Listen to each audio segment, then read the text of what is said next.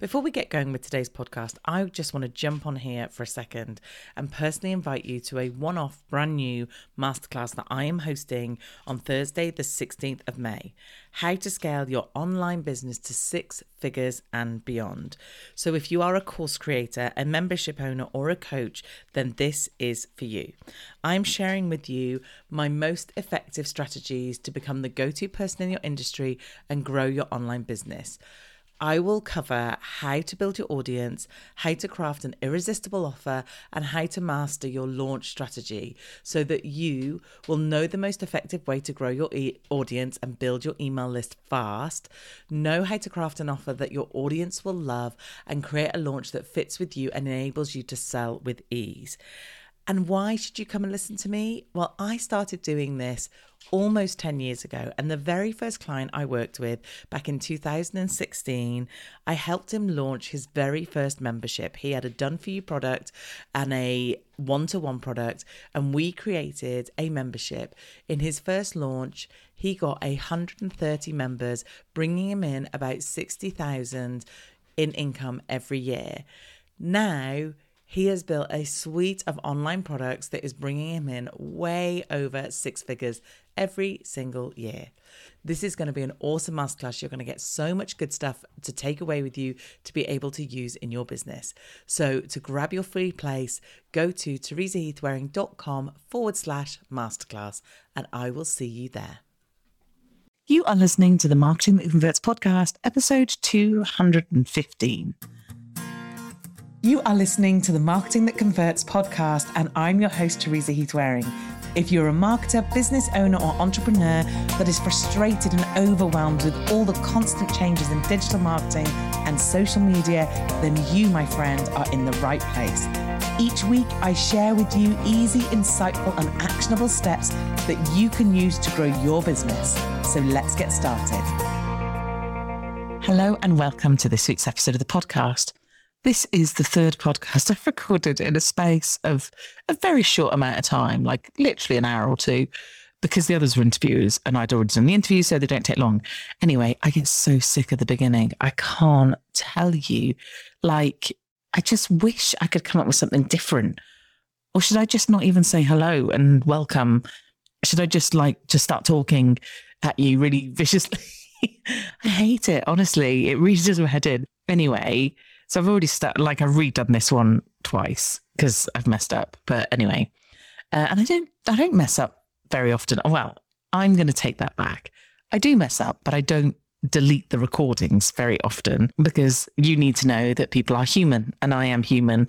And I think you might disagree. Let me know that you quite like the fact that I am human and this isn't super polished and this is not scripted at all. Like, seriously, not scripted. In fact, if you could see what was in front of me now, it's literally one, two, three, four, five, six, seven bullet points of things that I need to or want to touch on as I'm talking to you today. And you have to remember, I've been doing this for 215 episodes. So, like, without, I was about to say, so I'm good at this, but I hate blowing my own trumpet. Although I was listening to something the other day. I was listening to a podcast where they talked about you need to. I'm going to have to check this actually. Uh, I'm literally going to check what she said as I'm talking to you. Basically, she was saying that that's it. Lots of people are really good at showing authenticity posts, which I think I'm very good at the authenticity thing, but we need to be showing more authority posts. And not that this is what I was going to talk about today, but actually, I'm kind of glad this came up because this is something that I struggle with and something that I'm working on because my husband will say to me a lot that he doesn't understand, and neither do I sometimes, why the people I coach have bigger memberships than I do. And I asked someone the other day, uh, someone who um, was interviewing me, but ha- I happen to know, they were in an- another membership and and yet they know me and I've worked with them. And I said, Why did you choose that membership and not mine? I'm just interested. And I said to this person, she, she told me the reasons why she chose that membership. And at the time, I don't think she really knew me at that point. But anyway, and then I said, So you do know I coach them? And she was like, What? And I said, yeah. And then she mentioned some other names to me who are in the similar industry. And I went, yeah, I've coached them too. And it's starting to very slowly dawn on me that I should be talking about this more, that the experts that you might be in memberships for, obviously, I'm making a very sweeping statement there, are people that come to me for help. And I think I've got to get comfortable in saying, why would you go to other people when they come to me? Why not just come straight to me? Now, obviously, there are many reasons why people choose different people and different memberships, and I get that totally. But it's just interesting that one thing I'm probably not very good at is saying, I've been in marketing for 16 years. I've been employed. I've worked with humongous companies like heading up marketing for Land Rover. I've worked with teeny tiny companies where I had to do everything. And I started off my life as marketing, fax marketing, like literally sending faxes. It was a thing. And yeah, and I know what I'm talking about. And I hang around with some pretty cool people in my space. I know what I'm talking about. So yeah, it's hard. It's super, super hard. I think I need to get better at in a nice way showing off in a and that's not necessarily what I want to do but in saying actually I am I am good at this stuff and I'm so good that other coaches come to me or other experts come to me to find out how to do things and I just need to get that across a bit more. But anyway, that's not what I was coming on here to talk about. But I just found it really interesting that, like I said, this lady was on about authority posts as well as authenticity posts. And I think I've been doing a lot of authenticity posts and a lot of like, you know, like I joke all the time, I'm not very professional on the podcast. I, you know, I am good fun. I like to make things liked, but maybe people don't take my credibility in in the way that they need to take it because of those things. So anyway, I feel like this is turning into a strategy session for my brand, um, which it's not. But yeah, like anyway, it was just really interesting. So it made me think, and I don't know whether that ridiculousness has just made you think. And are you doing enough of it? Are you telling people how amazing you are? Because I know I'm not. I'm not doing it enough. So it's something I need to work on. Okay, that isn't what today's episode is about, FYI. So today's episode actually is about scaling up. Obviously, I've had my business in total for seven years. I've had the online business for about, I always forget, I should probably check the facts one day. Four, five years, maybe four years, three years. I don't know. Anyway. And obviously, during that time, things have scaled up. My brand has scaled, my awareness has scaled, my team has scaled, what we do has scaled. And I just wanted to do a podcast episode on what scaling up looks like and what some of the challenges are. Because I don't know about you, but when I started, I thought if I could just get past this bit, if I could just do this bit, then everything will feel so much better. I'll feel so, so much more confident, so much more organized. I won't be as busy. I won't feel as stressed. And I'm so sorry to tell you that it isn't quite as simple as that. It just, and I've talked about this before on the podcast, it doesn't get easier, it just gets different. And I just want to give you an idea of what scaling up looks like and actually some of the things that you might want to consider when you're scaling up. So, and, and it, there are some very different challenges. And I just want to kind of show you what some of those challenges are. Do not get me wrong. When I swap this, not in a million years, I flip and love what I do. I just want to let you know what some of those challenges might be. Okay, so the very first one is managing people. Now, obviously, when you just start and it's just you, you don't have to manage anybody. I've obviously managed people in my past life. I've managed lots of people. I've managed huge teams of people. It is different though, managing them within my business. And also, I manage freelancers. All of my team, even the full time ones, are freelance. They basically work for me on a freelance basis. None of them are physically employed by me. That was just a decision that I chose to go with. I think probably from an admin point of view, I just couldn't bear the thought of actually employing somebody full time in the business, which I know is going to be the next scale up and I will have to. But at this point, I manage freelancers. So obviously, when you're starting off, you don't have people to manage, and that can be tricky. So, for instance, today I am recording some podcasts and I'm recording some videos because one of my team who do the editing, Phil, who does the editing, is going off on holiday. So that obviously has an impact on me and, and my priorities and stuff, which is perfectly understandable. And I allow them holidays. I mean, they like to take them. I'm not keen. I'm joking.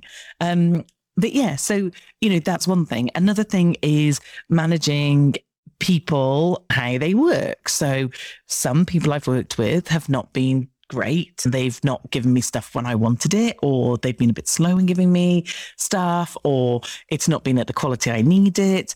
And it's managing that and managing the fact of you're bringing them on, bringing them part of your team, trusting you, trusting you, trusting them, them trusting you. Fair, you know, fair enough.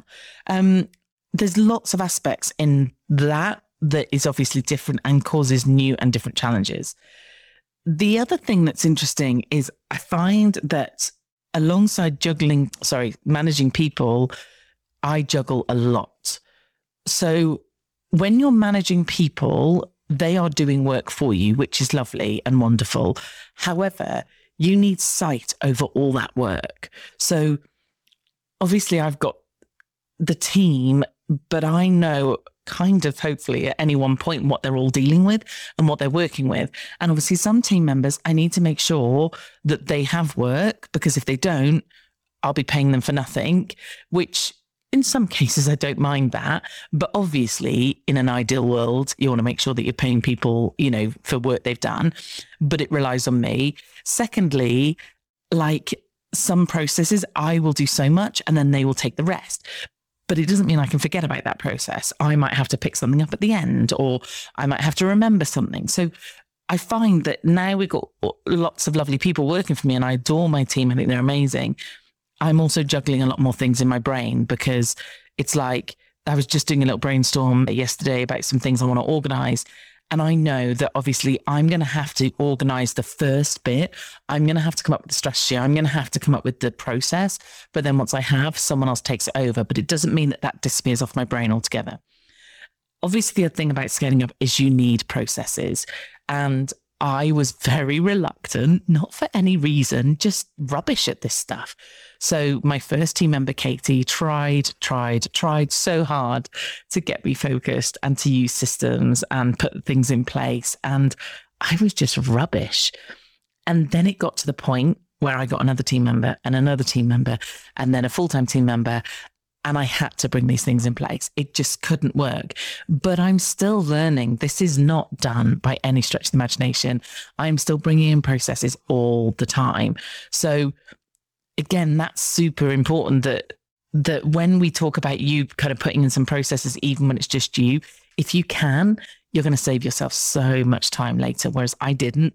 And therefore, I was just, well, I just have to now do all the processes. I'm just going through my list. I'm trying to put them in some vague order. We'll see. So I've put you spend your time doing different things. So the same way as you're juggling a lot, we do many different things now. So whereas before, at the beginning, it might have been very simple because we didn't do that much.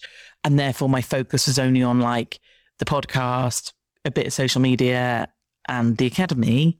Now we will be juggling lots of other things. And therefore, my focus is on other things and I'm doing different things. Also, when I say, in fact, I know what I meant by that note as well now, is that I spend my time focusing on different areas in the sense of, like I said, I might not do the process, but I have to focus on what that process looks like and why we do it and what the need of it is and all of that sort of good stuff. So I will focus on and spend time looking at a bigger picture and thinking a bit wider. I obviously just thought over the next few weeks or months and now I think year ahead. I've put you have to become really organized, which kind of goes along with the processes and the team. I've got to be organized because like I said, if I didn't get these things done for Phil to go on holiday, the podcast wouldn't come out. Well, it would. I'd have to edit it though, and I'd put more work on my plate and I wouldn't be as good. All those other reasons. So you do have to be organized, and that's hard. Like when you're juggling a lot of things, that's not always easy. But what I always find is I bring myself back to center all the time.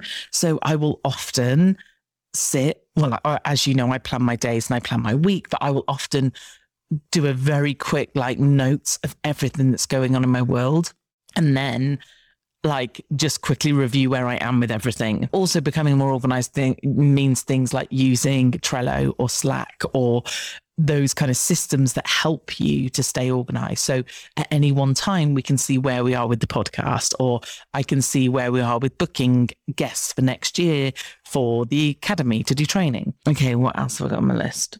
So the next thing I've got is you invest more. So I find that, and actually, my other point that's down here is you spend as much as you make.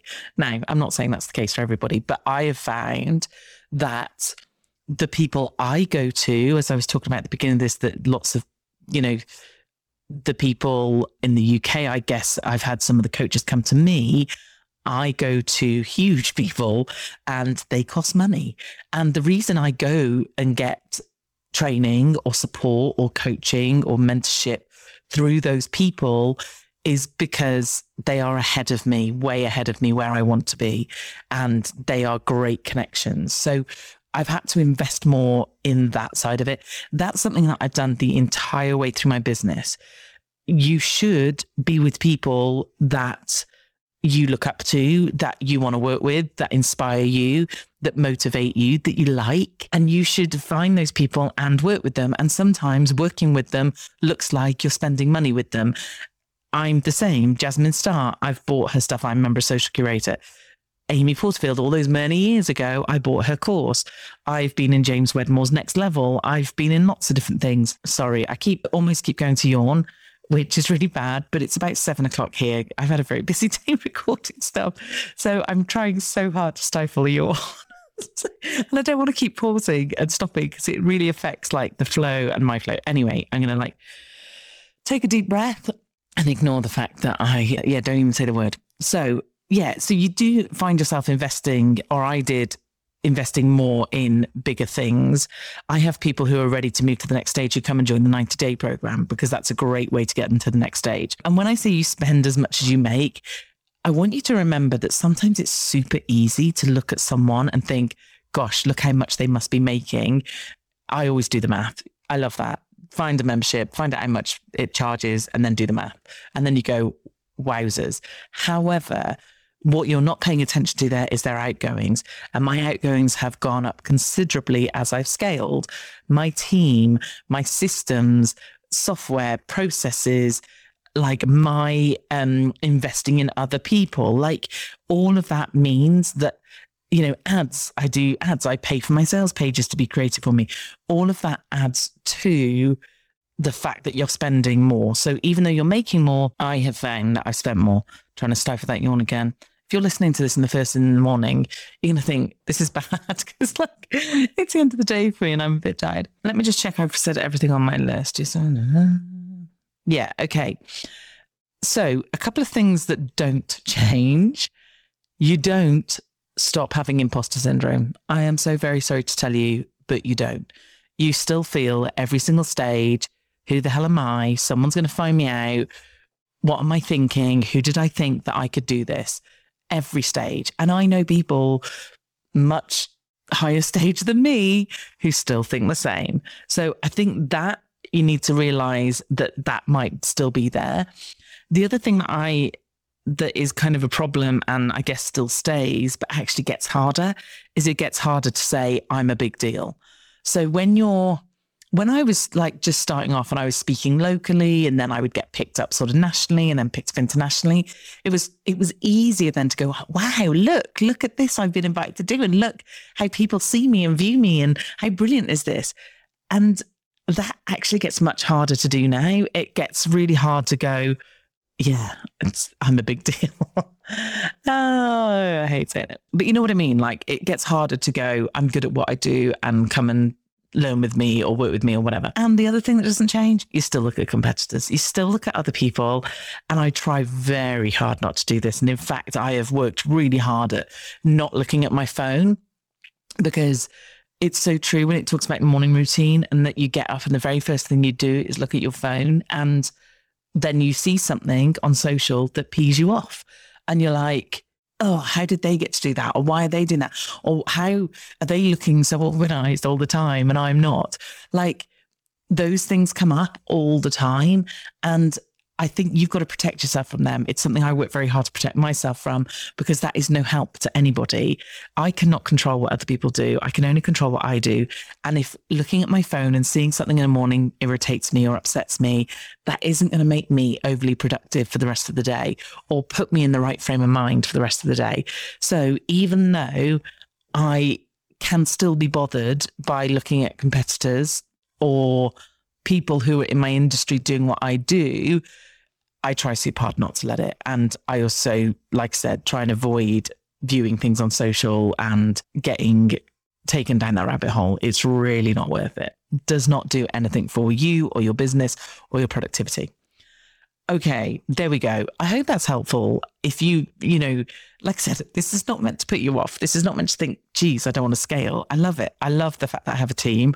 I love the fact of I help, I get to help more people and I have more people in my membership and more people ask me to do nice things like speak in places and I get put up for things. Like, in fact, I found out the other day that I was, I can't even think what it was. I was named in the top 100 content marketers internationally or something, which was really nice. And I looked down the list and I couldn't see anybody else in my world that was on the list. That's kind of cool that I got picked up for that. So, yes, scaling is cool for many, many reasons. But I also want to be realistic with you because that is what you get from me. You get hopefully inspiration and motivation, but you also get that touch of realism because I'm not going to sit there and tell you that it's super easy and it's brilliant and ace and it's all sunshine and roses because it isn't always. But do I love it? Yes. Would I change it for the world? No. So that's where I want you to be. Okay. I'm going to leave you to it for this week. Have a great week. If you haven't reviewed the podcast, I would really appreciate it. As you know, getting views, views, listens on the podcast is not the easiest thing in the world. And uh, when you do a review, it really helps. So I thank you very much. If you can go and do one, I would really appreciate it.